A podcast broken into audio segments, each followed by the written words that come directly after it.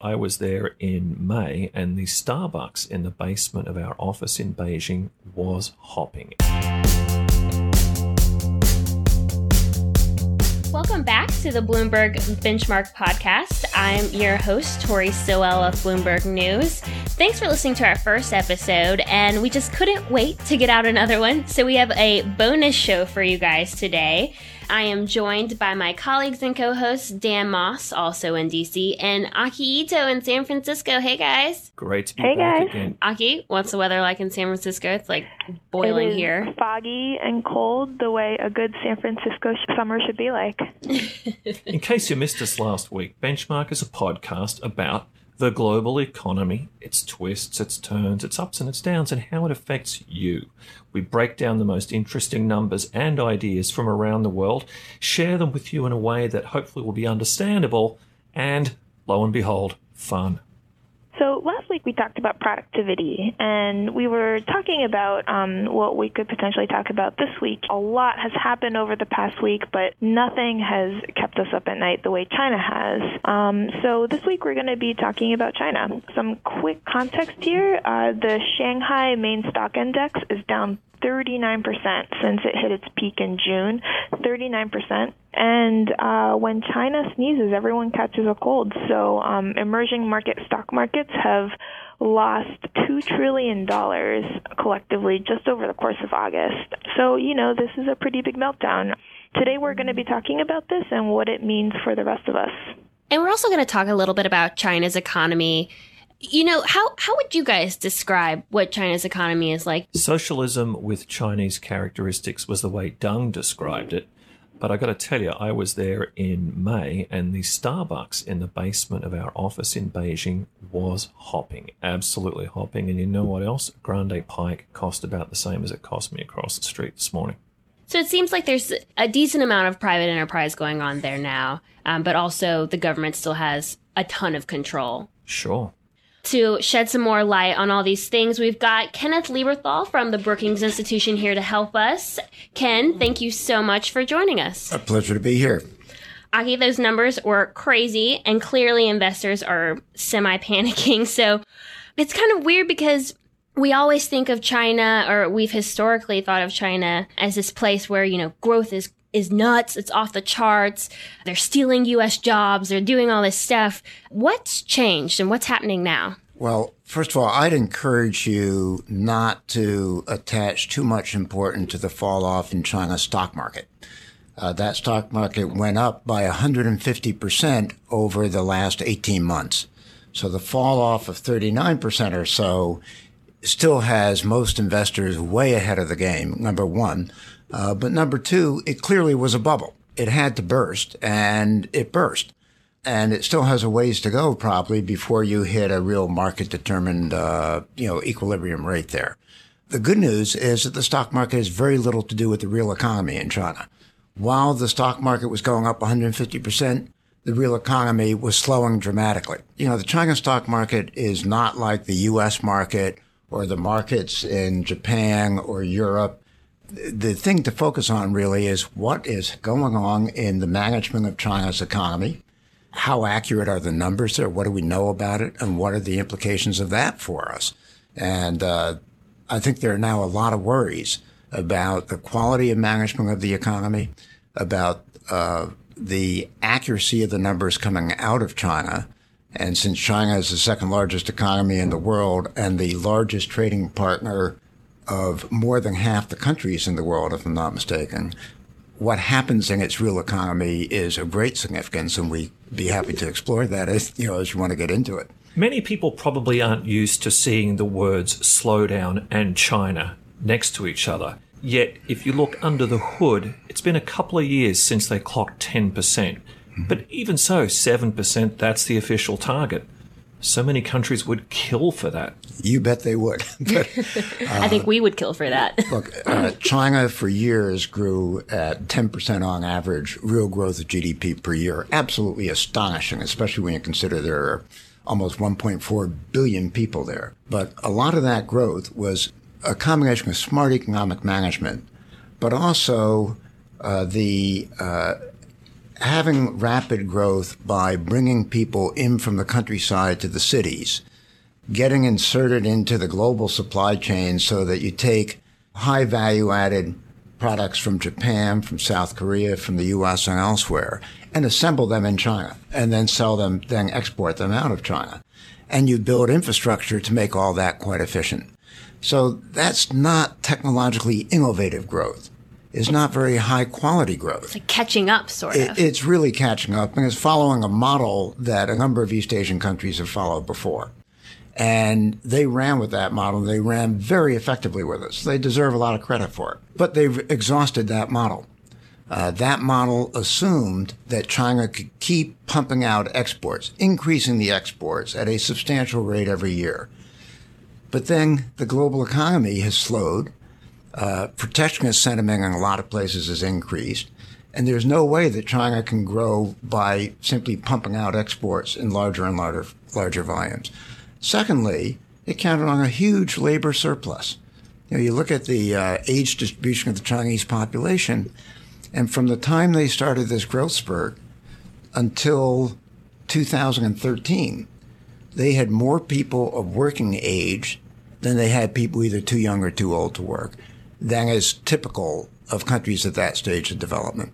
So they had a lot of cheap labor coming in and they could afford to pay them little, give them very few benefits, work them very hard, and make a lot of money off of it. That is more or less the model they had since Deng began the opening in 78. That's right. So That's it's been going for three decades. Yet I have the impression that certainly in the minds of most Americans and most Westerners, that's all they still think China is. Yeah, and it isn't. That's the point. It takes a while for a changing reality to kind of catch up and how people think about things.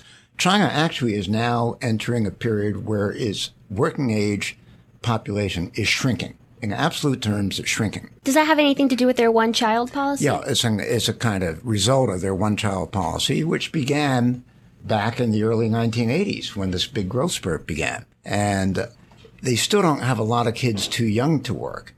What they're going to get a huge increase of uh, is people too old to work. And those are very expensive people. And they went on a huge infrastructure binge, which made a lot of sense. But they've now basically built out the infrastructure that has high payoff. And so if you want to keep investing in infrastructure, you're going to be investing in things, you know, it's the proverbial bridge to nowhere. And the, the bridge is still as expensive as a bridge in the middle of New York, but you aren't making money from it. And so this combination of things has forced them to look at how to transition to a to an innovative economy, to an economy that's creating new technology, that's competing at the high end of the international, you know, economic profiles you see, and have uh, the low end assembly operations and that kind of thing moved to places like Vietnam and Bangladesh and India, Pakistan, etc. It's interesting you should say that. I mean, last weekend I did back to school shopping for my son and I bought him some clothes. I probably shouldn't name the outlets I went to, but it's the sort of thing you can imagine. And just out of curiosity, when I got home, I looked at the tags to see where all these things were made. Not a one of them. And I went to three name brand outlets. Not a one of them was made in China. It's Vietnam, Pakistan, and Indonesia. Yet, I'm sure if I was doing that 10 years ago, they all would have been made in China. And how did this happen, yet somehow not permeate the popular consciousness here? Uh, many of the producers in these other countries now are actually Chinese businesses that have moved their business out of China to lower cost places to produce. so they're doing a Shenzhen elsewhere. Exactly. I mean, Wow. not on the scale of Shenzhen, but that kind of thing. Yeah, there's a lot of capital coming out of China, especially initially in things like textiles, because you, you know there's such a small margin in that you and it's so labor intensive. You go where the inexpensive labor and basic infrastructure is, and that's, for example, Vietnam. Uh, so China is trying to shift. The problem is it's a very hard shift to do without some significant disruptions. So, you know, we have this great team here at Bloomberg, and they regularly survey economists around the world and ask them, you know, how fast is each country going to grow over the next year, over the next two years, three years. And right now, the expectation is for China to grow uh, 6.9% this year. Um, so, like we said, this is way slower than the 10% average over over the past few decades. Is 6.9% really that bad? And earlier you mentioned that, you know, some people don't really trust the numbers that are coming from the Chinese government anymore. You know, I've read some reports that maybe growth is closer to 6%. Like what does that really what does that look like if you're, you know, a normal person in China? Talking to normal people in China, it's a mixed bag. People are worried about the economy. Their unemployment figures are very low quality for a variety of technical reasons they're not very accurate. I think a key thing here is that the statistical system in China that we all rely on is really quite good at measuring uh, capital investment, at measuring output of industrial firms, uh, those kinds of things. The old economy, if you will, mm-hmm. uh, is quite poor at measuring things like service sector businesses uh, and consumption those figures are collected less frequently and they're usually subject to large adjustments. The system just was geared to what the Chinese were most concerned about over the last three decades. They're now trying to shrink the relative portions of investment, uh, of exports and manufacturing in their economy. And they're trying to grow the service sector and especially household consumption as a demand driver, since exports can no longer do the trick part of the problem with that is their own numbers are not high quality. Yeah, I know. And, I know people don't really trust the numbers out of well, well, China, you know, depending we, on who you talk to. So I'm just kind of curious why that is. We well, have always conspiracy had, theories about numbers here as well, of course. But it, it, sounds like you're saying there's a little more to it than that. Uh, I think there is a little more to it. I don't think the government is lying. Uh, I think the government's reporting the best it's got. The problem is the growth sectors of the economy are the ones where their numbers aren't as good. And the sectors that are ratcheting down are the ones that their numbers are come out every month and they're actually pretty good. And we know how to do adjustments and that kind of thing. So it's a problem in figuring out what's really going on. It appears that while manufacturing is clearly in the dumps, the reality is it seems that wages actually are continuing to go up. Hmm. While the housing market is way off from where it was. Real estate development, uh, especially of, of, residential real estate, is way off, and that was a huge driver in the Chinese economy. Uh, so there's just a lot that is shifting around in China. It's very hard to get your arms around it. So Aki and I are primarily U.S. focused reporters. You know, I'm curious uh, on your thoughts. We can't really just tune out China, even though we mostly focus on what's going on here sure. in America. Um, it's not like we can just block out China, especially not with markets doing what they're doing. So, for someone who doesn't cover economics, why should the average American care about what's going on in China beyond what it's doing to their stock portfolios? Uh, we do roughly $600 billion of trade a year in China, with China. So relative prices of goods, relative competitiveness, and that kind of thing matter a lot. Secondly, the Chinese are now very rapidly increasing their direct investment in the United States. They're building factories, they're investing in the energy sector, they're doing a lot of things. Uh, if you live in San Francisco, Aki, uh, or pay attention, or, or in New uh-huh. York, uh, the Chinese are driving up your the real estate values by a lot, especially at the yeah, high end absolutely. of the market. If you're, for example, in the American automotive sector, and you look at, let me take GM as an example. Uh, GM early on got into China for, I think, uh, the better part of a decade, maybe even a little longer than that. China has been the biggest profit center in the world for GM.